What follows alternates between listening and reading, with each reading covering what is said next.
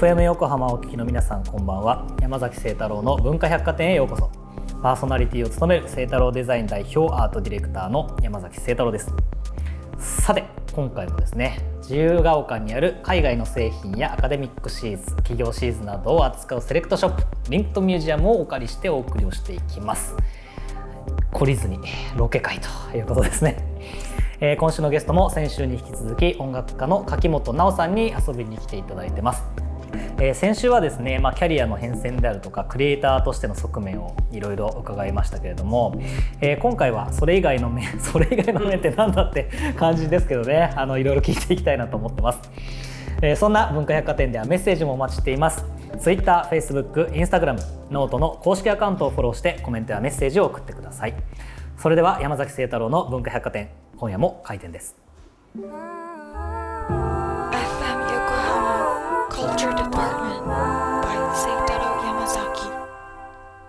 えー、先週に引き続き今週のゲストも Q の柿本直さんです。よろしくお願いします。よろしくお願いします。えー、先週どんな話をしていたのかは文化百貨店のウェブサイトや公式ノートにアップをしています。えー、聞き逃したという方は文化百貨店で検索をしてチェックをしてみてください。ということで、えー、今週もいろいろお話を伺えればと思いますけれどもこれ2012年かな、はい、Q のファーストアルバム「サイ」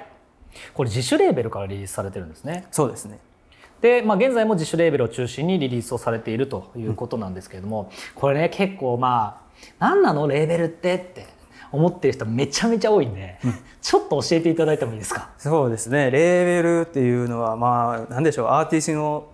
にとっての家みたいなもんなんですかね。うんそうですね、まあ、例えば僕のレーベルとかだと別にその自分しかいないんですけど、他の音楽レーベルとかだったらいろんな所属アーティストがいて、そこからそのレーベルカラーに合ったアーティストがいろんな作品を出してたりとかするんですけど、はい、まあ、多分他のレーベルさんとかだったらファミリーみたいな感じになってるのかなと思いますけど。どうなんですかね。なんかブランドみたいな感じなんですかね。あでもそうそうそうですね。やっぱね好きなレーベルはねやっぱ一通り攻めますもんね、うん、そうですね、うん、これでもいろんなレーベルにで出したりとかもするじゃないですか、はいはい、あれはどういうことなんです？なんでそこから出すかっていうと、はい。まあ、自分がやっぱりそこから出てるレーベルから出てるアーティストの音楽が好きだ、うん、レーベルカラーが好きだからじゃあ自分も一回出してみたい。なるほどそういう思いがあるからそういうデモ音源を送ってで運よく引っかかったらレーベルからリリースっていう形になるんですけどまあなんかそういうちょっと目標になるような場所にはなると思うんですけどね。ねはい、そうするとじゃあなんだろう必ずしも1個のレーベルとずっとみんながこうやっていくっていうわけではなく、うん、まあ、いろんなところでいろんなタイミングでいろんな世界観をこう、まあ、吸収しながら発表していくっていうなんかそんな感じのニュアンスなんですかね。あ多分だ多分そんな感じですね、うん、ご自身でレーベルを運営していこうって思ってる理由は何かあるんですか？そうですね、まあ、最初の1枚目とかは、その CD 流通はかけてなくて、うん、本当手売りとあと委託販売でお願いしてたんですけど、やっぱりその2枚目3枚目からちゃんとそのインディーズレーベルで出した時に、やっぱ実際にタワレコとかで CD が並ぶじゃないですか、はい、じゃあこの CD 並ぶのってどうやったら自分でできるようになるのかなって思ったんですよ。なね、なんかその CD の流通の仕方とかを一度学びたいっていう気持ちが大きくなってそこでその一回その自分のレーベル外で出して、ノウハウを 勉強してみたいな。あこういうふうに、C、音楽を作って CD ができて、えー、こういうふうに世に出るんだっていうのを学んで、一度じゃあここまで来たら一回また自分でちゃんとやってみようって思ったのが2016年ぐらいかな。で初めもう本格的にちゃんと始めたって感じです、はい、それご自身でやってみてどどうでした？ちなみに。いやめっちゃしんどい。やること多い。やること多い。まあ雑務が多いですよね、まあ、もうメールだったりとか、はい、その予算立てだったりとかみたいなところもあるんで。まあでも、まあ、最初はすごい本当に分からんことがいっぱいあって、大変やなと思ってたんですけど、はい、まあやっぱり数を出していくとちょっと慣れてくるというか、うん、ちょっと余裕が出てきたりとかしてますけどね今は。そうマネジメントみたいな要素もあるっていう、まあ、そうですね、まあ、ほぼ裏方作業をやる、そのアーティストの音楽をどう届けるかみたいなのを、まあ、レーベルもやってるっていうことですね。なるほどね。まあでもご自身でやっててそのだんだんまあなんだろうノウハウが溜まってきたっていうことは今後他のアーティストがまあ所属して来たりとか、なんかそういう話にもなってくるんですかね、はい、プロデュースしていくというか。そうですね。なんかまあ、もちろんそのデモをいただくこともあるっちゃあるんですけど、はいはい、でもなんかいきいきなり知らない人の音源を出すというよりかは、うん、今自分の周りでなんか一緒に音楽を作ってる仲間だったりとか、うん、なんかドラムをやってもらってるとかベースやってもらってるとか、はいはいはい、そういう人たちがなんか Q 君のレベルから出してみたいなっていうんだったら、うん、そこは後押ししたいなと思ってなんかそういう場所にしとしておきたいというか。なるほどね、はい、だから社会とつながるこうなんだろう。そうですね。秘密基地っていうとなんかあれですけど。じゃあ僕ができることは手助けしますよっていうなんかそういう場所にありたいかななるほどですねこれなんか今ねお話にもちょっとありましたけどその、まあ、いろんな方と、まあ、やられるわけじゃないですか。はい、でなんかそのソロ基本はソロプロジェクトだと思うんですけど、はい、こうライブとかそのなんだろうなパフォーマンスってどういう編成でというかどういう座組でやるんです、まあなんか結構それもオファーによって変えたりとかもするんですけど、うん、まあ、ソロでやる時とかはもう完全ソロで、まあ、ラップトップとか、うん、そのギター弾いたり、ピアノ弾いたりっていうのがあって。でもやっぱりライブハウスでライブをしてほしいとかになると、うん、ソロで出るのはちょっとなって思うこともあるんでじゃあちょっとバンドセットでガツンとやろうかっていうなんかその都度ライブのオファーに対してじゃあこっちの方はどうですかって聞いたりとかします、ね、なるほど、はい、めちゃめちゃバランス感いいっすよね。ああそうですかね。なんだいやめいや先週からずっと話聞いててもそうなんだろうその伝わるということに対してすごい真摯に向き合ってるっていうか、うん、だってねなんか俺はこれをやるから俺はもう一人でしかやんねえよみたいな感じじゃないってことじゃないですか。そうですね、うん、なんか相手側の気持ちになってみるとかそのお客さんの目線で立ってみるとか、はいはいはい、やっぱり常々大切にしてるというか、うん、やっぱり自分がこうだって自分がこうやってやりたいんだっていう気持ちはもちろん大切なんですけど、うん。うんえ。ー、なんかその相手の顔が見えるとちょっとやっぱり一歩引けて見える見えたりとかもするんでそこはちょっと大切にしてる部分ではあるかもしれない。ですね。それちなみにな何がきっかけというかまあ、変な話さあの先週伺った、まあ、キャリアの話でいうと本当にこのやりたいこととか夢でなんかややりたいような表現をとか最後それで食べれたらいいよねとかってかなりこうなんだろう自分の思いも、まあ、強くここまで来たと思うんですよ、うんうん、一方でその音楽の相対性っていうものもすごい大事にしているというか、はい、絶対性と相対性がすごい高いレベルで共存してんだなって 思ってて、はい、こなんでそんなバランス感がそんなに高いところでつながるんだろうみたいな。どうなんでしょうね。でも昔からでもそうやってやっぱライブをするにしても、うん、そのコピーバンドでやるにしてもそうですけど、うんお客さんが絶対前にいるじゃないですか、はいはいはい、じゃあそのお客さんをどうやったら満足させられるのかっていうのが常に考えてたっていうのがあって、ね、多分それをずっと引きずってるというか今のように消化させてるっていうのはあるかもしれないですね。そうかだバンド時代のそのなんだろう音楽のパフォーマンスの原体験みたいなものがそうですねなんかそういうのを培ってきたっていう感じなんですかね。まあ、それは多分大いにあると思いますね。やっぱ見せ方パフォーマンスじゃないですか。はいはいはいこうやったら盛り上がるよねとか、うん、こうやって弾いた方がかっこいいよねとかって、なんかやっぱりその自分がやりたいようにやるだけじゃなくて自分の見せ方とか、うん、相手がどう感じるかみたいなことはもう、まあ、同時進行で考えてますね。ね。だそれを考えながらそのライブとかパフォーマンスを作っていくっていうことなんですね。そうですね。やっぱりそうですね。そんな話で言うと、はい、2017年に中国でツアーやられてるじゃないですか。はい、中国ってどういう、はいことを届けようとしてやられたんです？そうですね。中国はもうなんかとりあえず中国で人気のある曲をとりあえずもう一斉にやろうっていう感じでやったんですよ。もう日本で人気の曲と中国で人気の曲って全く別物になってて、はいはいはい、中国ではこの曲がまあよく聴かれてるんだなっていうのをリサーチして、うん、じゃあもうセットリストにもバンバン入れていこうっていうんで、もうそしたらもう多分そのお客さんも絶対喜んでくれるし、うん、実際ライブでやって物販でお話聞いても、はい、もうあの曲が聴けてよかったわって言ってもらえたりとかもしたんで。あもう本当にそれめがけてただ単にそのそう、中国のお客さんが喜ぶセットリストをもうひたすら考えて作った、ね、あんまりこう音楽で中国を見ることがないじゃないですか、はいはい、中国のなんか音楽シーンってどどういう感じなんですか？ななんかどういうのが流行ってるとか、はいはい。まあ、それこそもう僕らがやってるようなエレクトロニカアンビエントとかもやっぱり、まあ、中国ってやっぱ人数が多いので、はい、まあ、そもそもやっぱシーンがいくら小さくても母体がめっちゃ大きいみたいな。はいはい、なんでテコがめっちゃ効くそう日本ではそんなに、えー、シーン的にはちっちゃいんだけど、うん、中国行くとやっぱり聴いてる人がすごいおって、はいはい、もう僕らぐらいのアーティストでもやっぱりようこそお越しくださいました」ううわーキャー」みたいな。もうもうなんかめっちゃ気持ちいいですね。握手してくださいサインくださいみたいな感じで「ここはほんまに俺は何なんだ」みたいな「ビップなのか?」みたいな感じになりましたけど。でも実際ビップだったんですもんね。そうですそうなんだ。なのでなんかそういうやっぱりジャジーヒップホップだったりとかそれこそボカロ P とか今だったらすごい人気ですよね。でもそういう文化のなんか情報っていうのは入っていくんですね。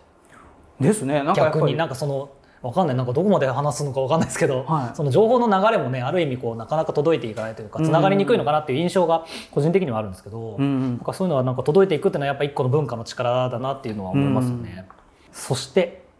資料を拝見していまして、はい、もう一個気になったのがプラネタリウム。はい。はい、これプラネタリウムのライブってどういうことなんですか、まあ、友人が企画してるライブにまあ出演したっていう形にはなるんですけど、はいうん、その友人がなんかやっぱそのエレクトロニカとか、うん、アンビエントがとても好きで、はいうん、まあ、ただライブハウスとかそういう箱の中でライブをするよりかは、そういうなんか特別感のある体験とかと一緒にすると、よりなんか音楽の楽しみ方、プラスアルファ例えばそのプラネタリウムとかだったら星空見ながら Q さんの音楽聴くと、まあ、リラックスできるよねとか、はいはい、まあ、本当に素晴らしい体験になるよねっていうのでなんかそういうふうに企画してくれてじゃあ僕もちょっと一回出ますっていう形に出て、ね、実際やっぱすごい大好評で。体感型ライブなんなんてまあライブ自体が体感型なんだけど。そうですね。なんかプラス何なんでしょうね。その空間とかまあ、別にその、うん、なんだろう。僕はライブをする前によく言うんですけど、うん、別に眠っていただいて大丈夫です、そのわーわーキャーキャーするようなライブではないので、うん、お好きなように過ごしていただいていいので、リラックスして聴いてくださいっていうふうにいつも言うんですけど、でもそことすごいプラネタリウムがマッチしてるという確かにね。でも分かるその感じ。それこそねなんかこの間あの映画になってたマックス・リヒターの「スリープ」っていう曲があると思うんですけどあであれはまさに寝ながらねもう何やっててもいいよっていうのでずっとライブが起きるっていうやつなんですけどああ行きたいなって思った感じと同じような感じで今行きたいなと思いました。そういう感じでねなんか音楽がいわゆる環境に沈んでいくというか、うん、なんか自分の体にこう染みてくるというかね、うん、なんかそういう体験って一回やっぱしてみたいなと思いますよね。はいあとあれですか？がこうなんか環境音楽というか、うん、こう空間演出音楽っていうのかな、はいはい、なんかロビーの音楽とか、うん、なんかそういうのもやられてるっていう感じなんですけど、はい、これいろいろやるじゃないですか、うん、なんかそれぞれやっぱりこう先ほどのなんか受け手の話じゃないですけど、いろいろ想像しながら場所によって変えながら作られてるんですか？そうロビーだったらやっぱこういう感じだろうとか。あ、まあ、それは絶対的に考えますね、はいはいはい。まあ、それはなんかプラネタリウムの、うん、えー、始まる前に待機する場所のロビーなんですけど、だったらなんかこの心を落ち着かせるように別に気分が高揚するようになんかテンション上げるような音楽じゃなくてちょっと落ち着いた場所にして、まあ、休憩所みたいな感じですよね。なんかそういうリラックスして過ごせる音楽がいいかなっていう妄想して、でそこに、まあ、実際人がいるような光景を想像して音楽をつけるっていう感じですかね。なんかそういう時って結構そのお客さん同士はおしゃべりしてたりとか、はいはい、要はその音楽を聴く場所ではないじゃないわけじゃないですか。うん、音楽と人との関係性が多分他のライブだったりとかとちょっと違うと思うんですけど、はい、なんかそういう時ってなんか特別な意識みたいなのがあるんですか？ああんまりそういうなんだろう会話の邪魔にならないようにししたいなっていうのがあって例えば僕はすごいメロディーを作るのが大好きですけど、うんうんうんじゃああんまりメロディーは入れないようにしようとか。あんまりそういう尖ったメロディーをループさせるとすごい耳につくじゃないですか、うん、ちょっと覚えちゃう、はい、時折そういうメロディーが流れてくるぐらいだったらちょっと面白いかなって言ってそういうエッセンスはちょびっと入れますけど基本的には本当にゆったり集大となるメロディーがないものを選んで曲を作るというのが多いかもしれないですね。なるほどね、はいすげえ納得しました。ありがとうございます、えー、それではここで一曲いきたいと思います。柿本さん曲紹介お願いします。はい。聞いてください。Q でムーンライト.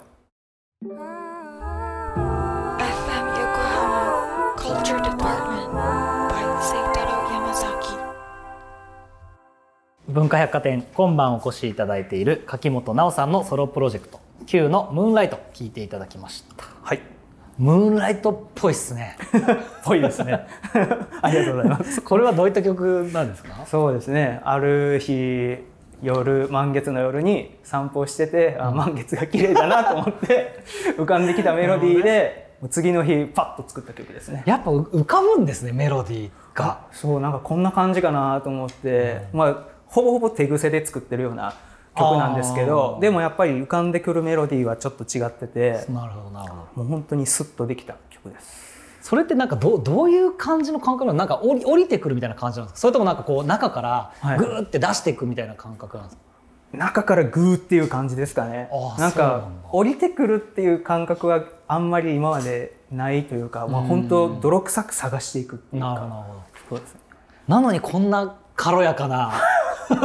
ものが中から押し出されてくるんですね。なんかね不思議ですいや不思議っすよね。ありがとうございます、えー最後のパートですね。ゲストの方皆さんに伺っていることをお聞きしたいと思っております。はい。えー僕山崎清太郎とコラボレーションするとしたらどんなことをしてみたいもしくはできると思いますか？はい。